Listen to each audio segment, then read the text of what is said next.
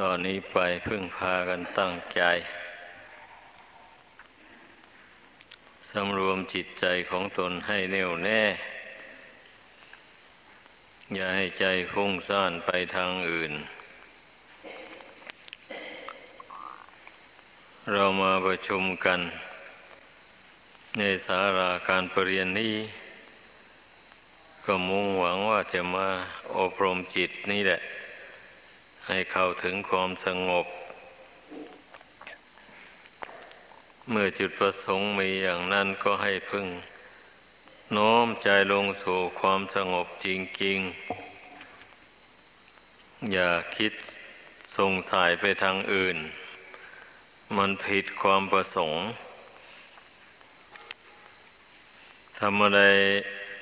ก็ต้องใช้อธิฐานบารมีขึ้นก่อน อธิฐานบารมีนี่หมายเอาความตั้งใจ ความตั้งอกตั้งใจทำในสิ่งที่ตนได้กำหนดไว้ว่าจะทำเมื่อตนกำหนดว่าจะทำสิ่งใด แล้วก็ตั้งใจมั่นลงไปในสิ่งนั้น ไม่ท้อไม่ถอย อันนี้ท่านเรียกว่าอธิฐานบารมี กับสัจจะบารมีนั่นคล้ายๆกันแหละ แต่ว่าอธิฐานบารมีนี่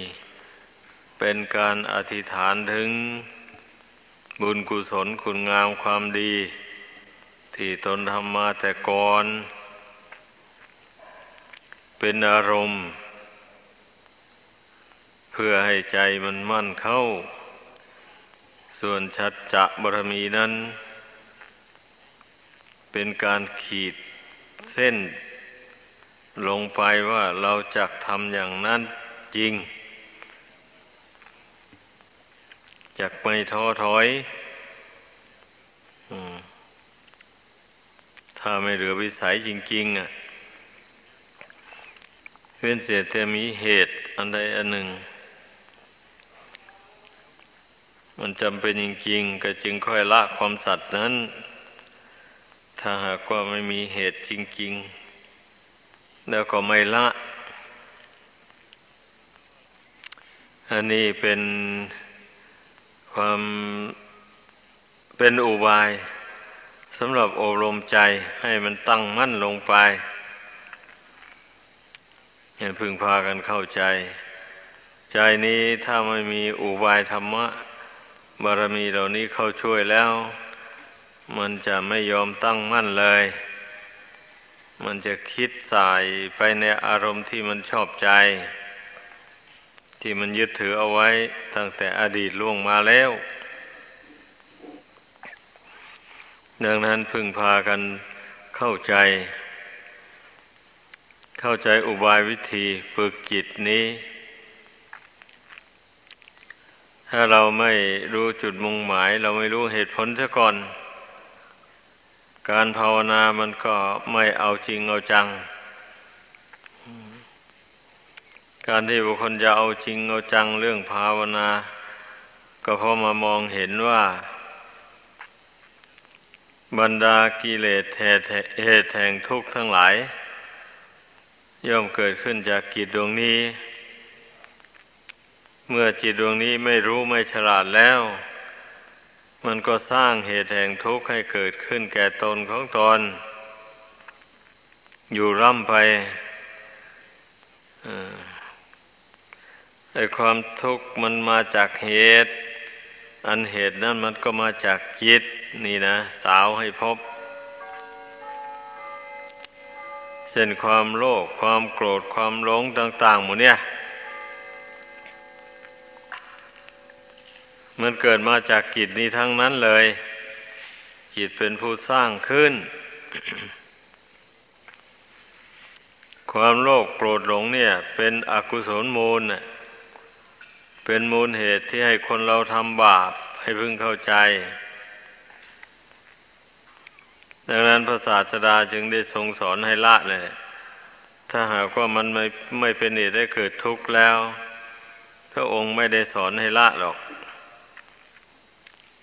มันเป็นเหตุให้ได้ทำบาป ถ้าหากว่า มันไม่เป็นเหตุให้ได้ทำบาป พระศาสดาก็ไม่สอนให้ละให้คิดอย่างนั้น เพราะว่าพระองค์นั้นมีเมตตากรุณา ต่อสัตว์โลกทั้งหลายเป็นอย่างยิ่ง ทรงพระประสงค์อยากจะให้สัตว์โลกทั้งหลายพ้นจากทุกข์ภัย ในวัฏสงสารอันนี้ เหตุนั้นก็จึงได้แนะนำให้ละกิเลส อันเป็นเหตุให้เกิดทุกข์หรือว่าเป็นเหตุให้ทำบาปกรรมต่าง ๆ ให้ห่างออกไปจากกิจใจ กิเลสสามกองนี้มันเมื่อบุคคลมีความเพียรละมันไป มันก็ไม่ขาดทีเดียวดอก แต่ว่ามันก็ค่อยเบาบางไป เบาบางจากกิเลสอย่างหยาบหยาบมันก็มายังเหลืออยู่กิเลสอย่างกลาง กิเลสอย่างกลางนี้มันก็เนื่องมาแต่ความโลภความโกรธความหลงนั่นเอง แต่เพียงว่ามันละเอียดเข้ากว่าเดิมเท่านั้นแหละ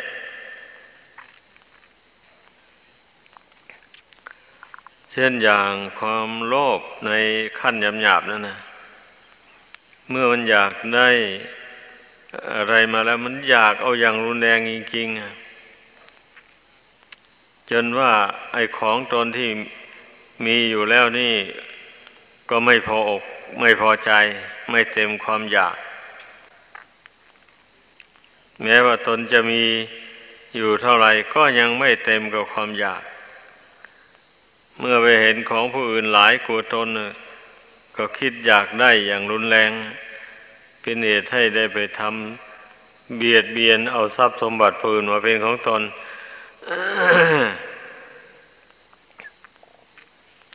อันนี้นะลักษณะแห่งความโลภ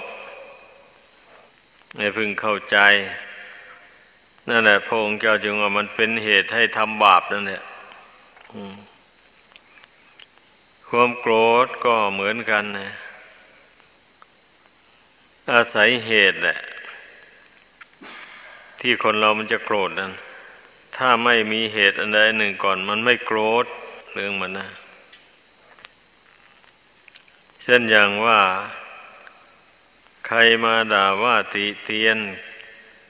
ก็ดี หรือว่าใช่ใครแปลอะไรมาให้แล้ว เขาไม่เขาเอามาให้ไม่ได้สมหวังหมูนี่มันก็โกรธทั้งนั้นแหละถือว่าตนมีอำนาจเหนือ คนนั้นอยากจะว่าอะไรก็ว่าไป อยากจะโกรธก็โกรธไป นี่ก็เป็นเหตุให้เกิดทะเลาะวิวาทกันขึ้นมา ประหัดประหารซึ่งกันและกันเนี่ยมูลเหตุ เหตุที่จะให้เกิดความโกรธอะพูดง่าย ๆว่าทำอะไรพูดอะไรไปแล้วมันผิดหวังอะ มันมีแต่โกรธ คนไม่เห็นโทษแห่งความโกรธนะมันเป็นอย่างนั้นนะเพราะฉะนั้นทางที่ระงับความโกรธนี่ นอกจากละ นอกจากเจริญเมตตากรุณาแล้ว ก็ยังต้องสอนใจให้มันละความผิดหวังนั่นอีกทำอะไรไปพูดอะไรไปถ้ามันผิดหวัง ไม่เป็นไปตามที่ตนตั้งใจไว้แล้วก็ช่างมัน สละมันไป ไม่ต้องไปโกรธให้ใคร เพราะว่าโลกนี้มันไม่เที่ยงแล้วทำอะไรจะให้มันได้สมหวังไปทุกอย่างจะได้มาแต่ไหนเมื่อผู้ใดคิดได้อย่างนี้แล้ว มันก็ไม่โกรธแล้ว มันก็งดความโกรธ มันก็สละความโกรธนั้นได้ เพราะว่าสละมูลเหตุของมันได้นี่ แล้วก็อีกอย่างหนึ่งก็เจริญเมตตากรุณา ประกอบเข้าไปด้วย หลายแรงช่วยกัน มันก็เป็นเหตุได้ความโกรธมันระงงับลง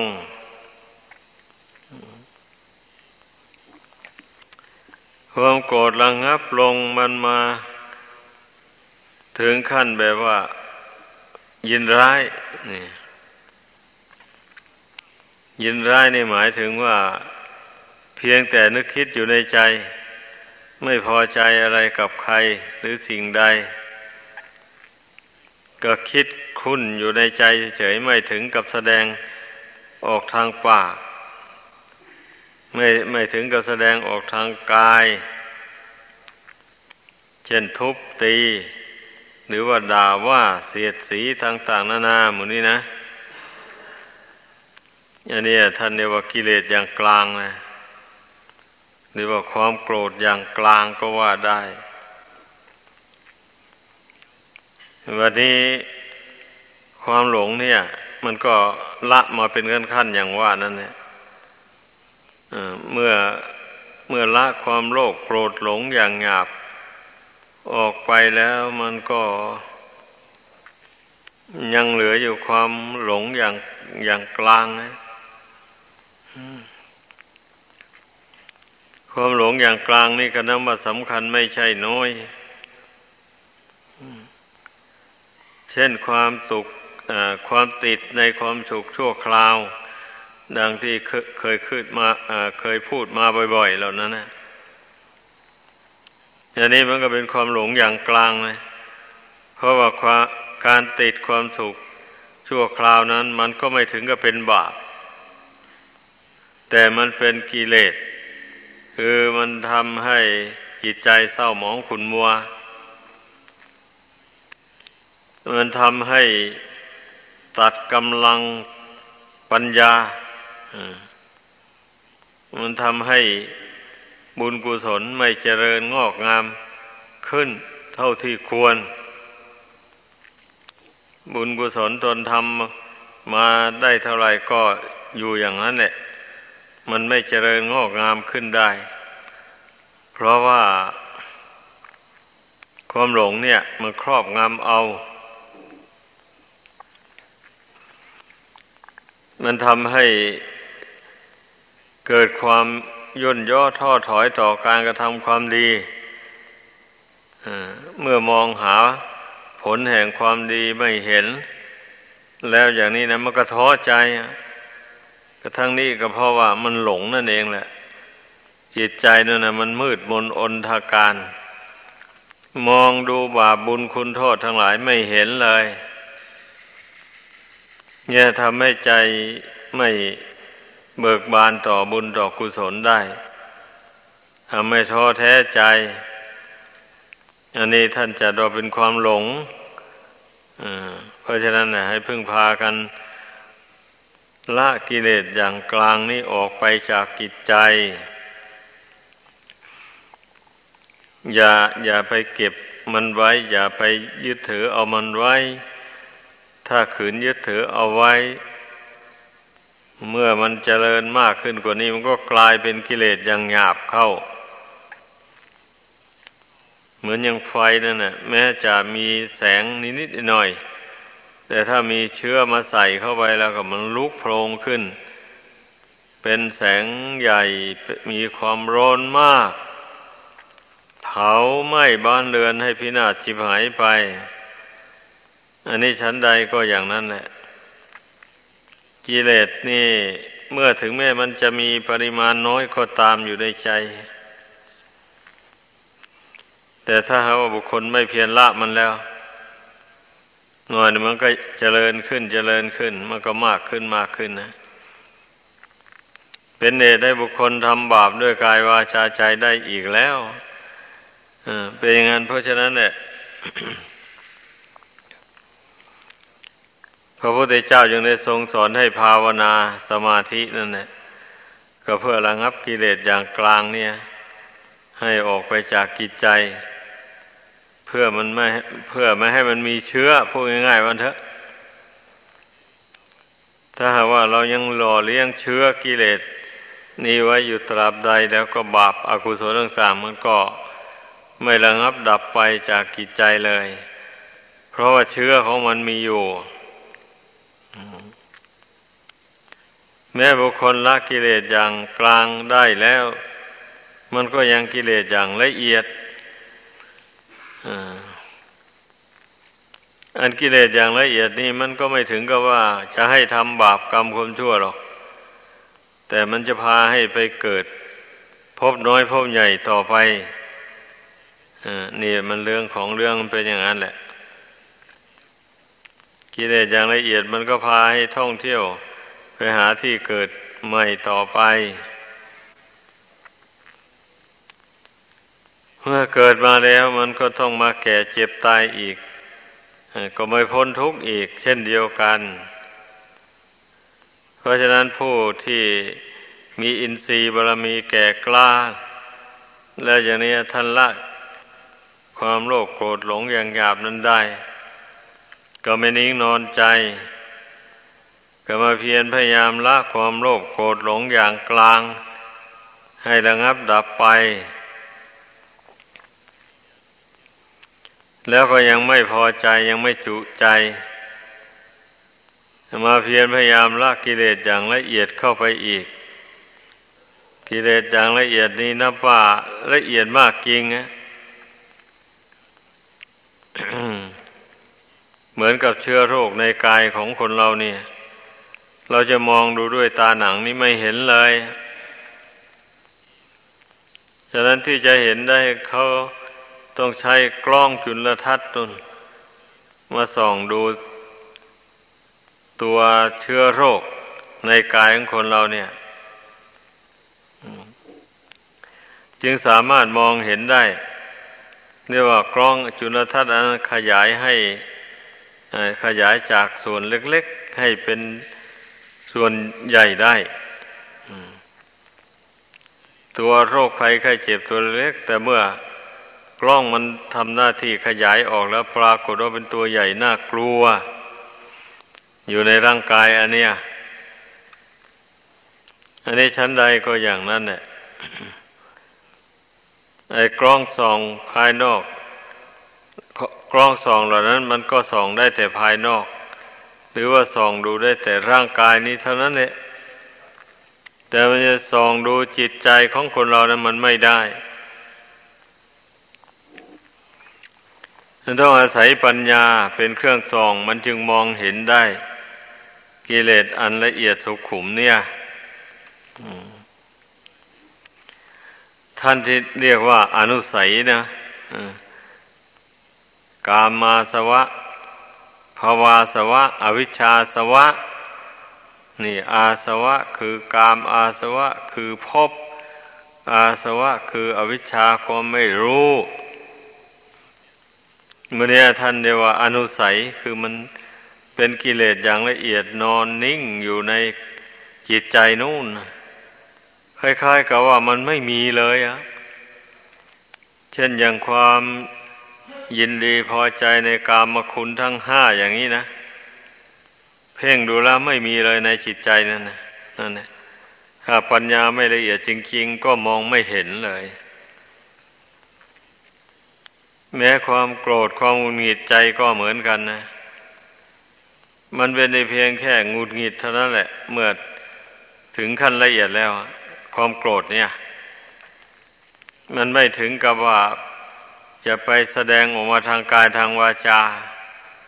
มีแต่ความหงุดหงิดอยู่ในใจเท่านั้นเอง บุคคลก็ไม่ใส่ใจหรอก เมื่อมันเกิดความหงุดหงิดขึ้นมาก็นึกว่าเป็นเรื่องธรรมดาแล้วแล้วไม่กำหนดละมันน่ะ นี่แหละ นานเข้ามันก็ กลายเป็นความโกรธ อย่างรุนแรงขึ้นมาให้พึ่งเข้าใจพอรู้สึกว่าจิตของตนเงดงุดหงิดขึ้นมาก็ให้ตื่นตัวทันทีแหละ ให้เห็นว่านี่แหละ เชื้อสายแห่งความโกรธ รีบกำหนดละมันเลย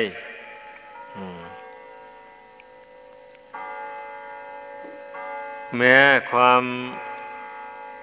ไม่รู้ก็เหมือนกันนะหรือว่าภพชาติของคนเราก็เหมือนกันนะภพนี่หมายถึงว่า ถ้าถ้าพบในปัจจุบันนี้นะ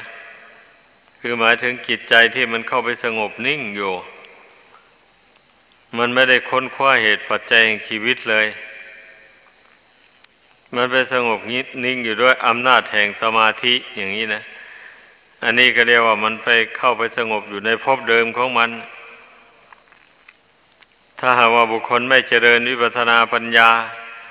ไม่ค้นดูเหตุปัจจัยแห่งความเกิดแก่เจ็บตายอันนี้ให้พบแล้ว นี่แหละจิตตรงนี้เมื่อตายลงมันก็ไปไปเกิดในภพใดภพหนึ่งอีก ในสามภพนั่นนะการมาพบรูปภพอรูปภพเนี่ย แต่ส่วนมากผู้ผู้ได้เจริญสมาธิให้เกิดขึ้นเนี่ย ก็มักจะไปเกิดในรูปภพหรืออรูปภพตามแต่ สมาธิหรือฌานที่ได้บรรลุนั้นอย่างนี้แหละ อันผู้ไปเกิดในสวรรค์นี่ส่วนมาก ก็ได้แก่เพียงเป็นผู้มีศรัทธาเลื่อมใส แรงกล้าในบุญในคุณ มีที่โอสปธรรมไม่ระวังกายวาจา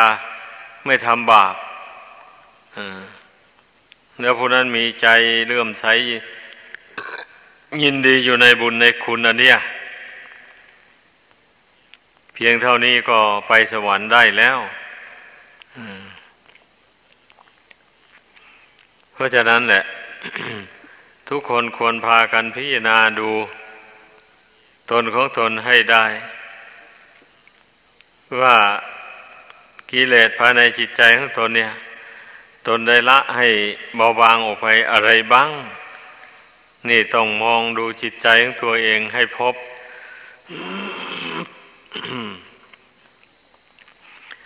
ตน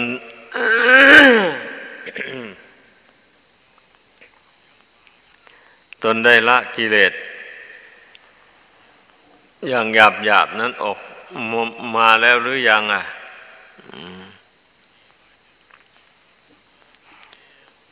หรือว่ายังไม่ได้ละให้เบาบางเลย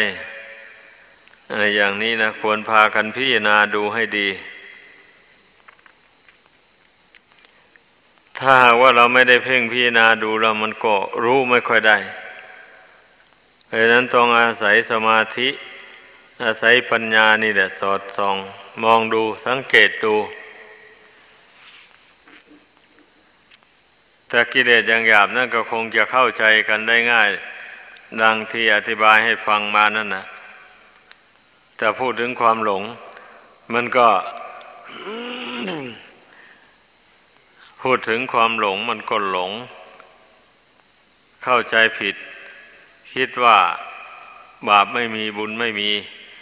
โลกหน้าไม่มี ผู้ปฏิบัติ ตามศีลสมาธิปัญญา หรือว่ามรรคมีองค์แปดนี้ ก็ไม่สามารถที่จะบรรลุมรรคผลนิพพานได้ ผู้ใดมีความเห็นอย่างนี้ เรียกว่าเป็นผู้หลงมาก ความหลงของผู้นั้นหนา เป็นกิเลสชนิดหนา เนี่ย ถ้าหากว่าละความเห็นอย่างว่านี้ได้ ก็เป็นอันว่าเป็นอันว่าละความหลงอย่างหยาบได้แล้วมันก็มาหลงอยู่อย่างกลาง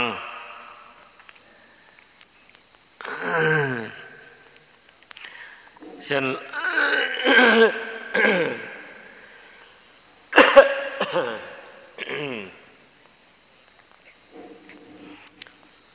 เช่นหลงว่า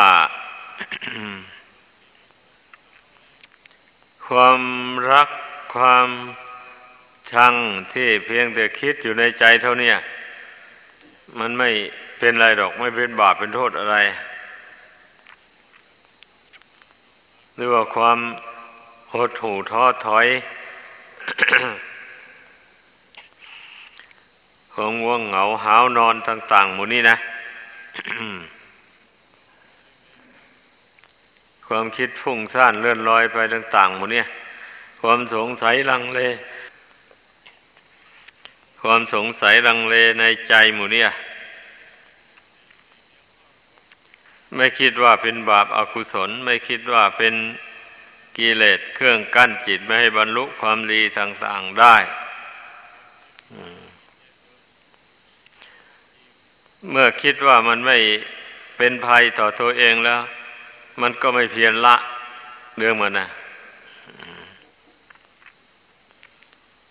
เพราะฉะนั้นเนี่ยก็จงพากันไข้ควรพิจารณาให้ดี ความจริงกิเลสเหล่านี้มันเป็นภัยต่อชีวิตจิตใจจริง ๆ มันทำให้ใจนั้น ไม่สามารถที่จะสร้างบุญสร้างกุศลให้เจริญ งอกงามขึ้นได้เลย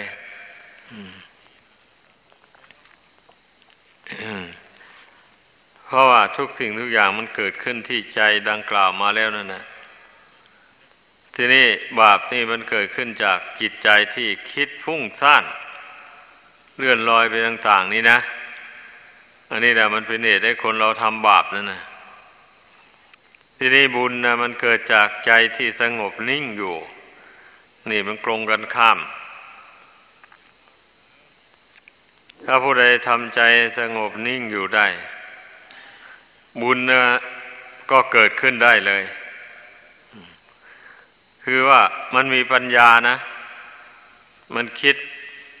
พิจารณาเห็นช่องทางที่จะทำบุญกุศลทำความดี ต่างๆได้มาก หมายความว่าอย่างนั้นอันเมื่อใจมันสงบนิ่งอยู่แล้วนะ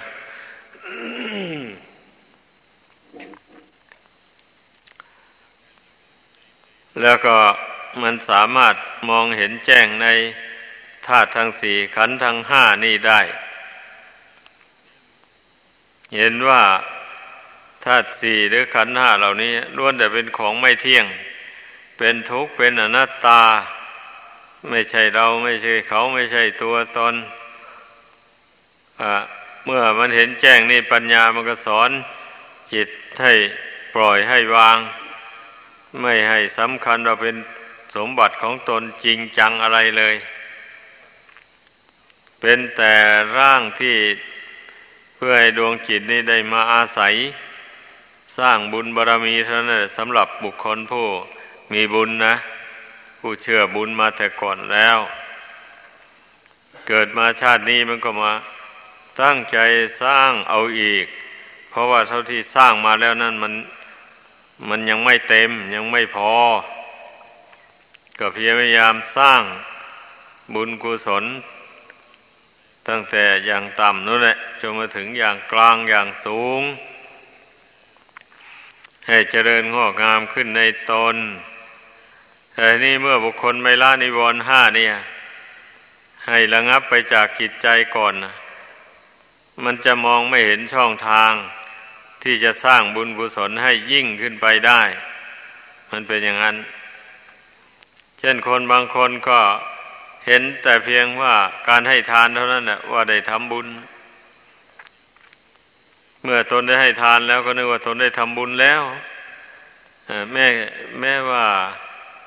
ความชั่วอย่างอื่น ซึ่งมีอยู่ในใจ ก็ก็ไม่คิดที่จะละมันเลยอ่า ไม่คิดที่จะทำความดีให้สูงขึ้นไปกว่านั้น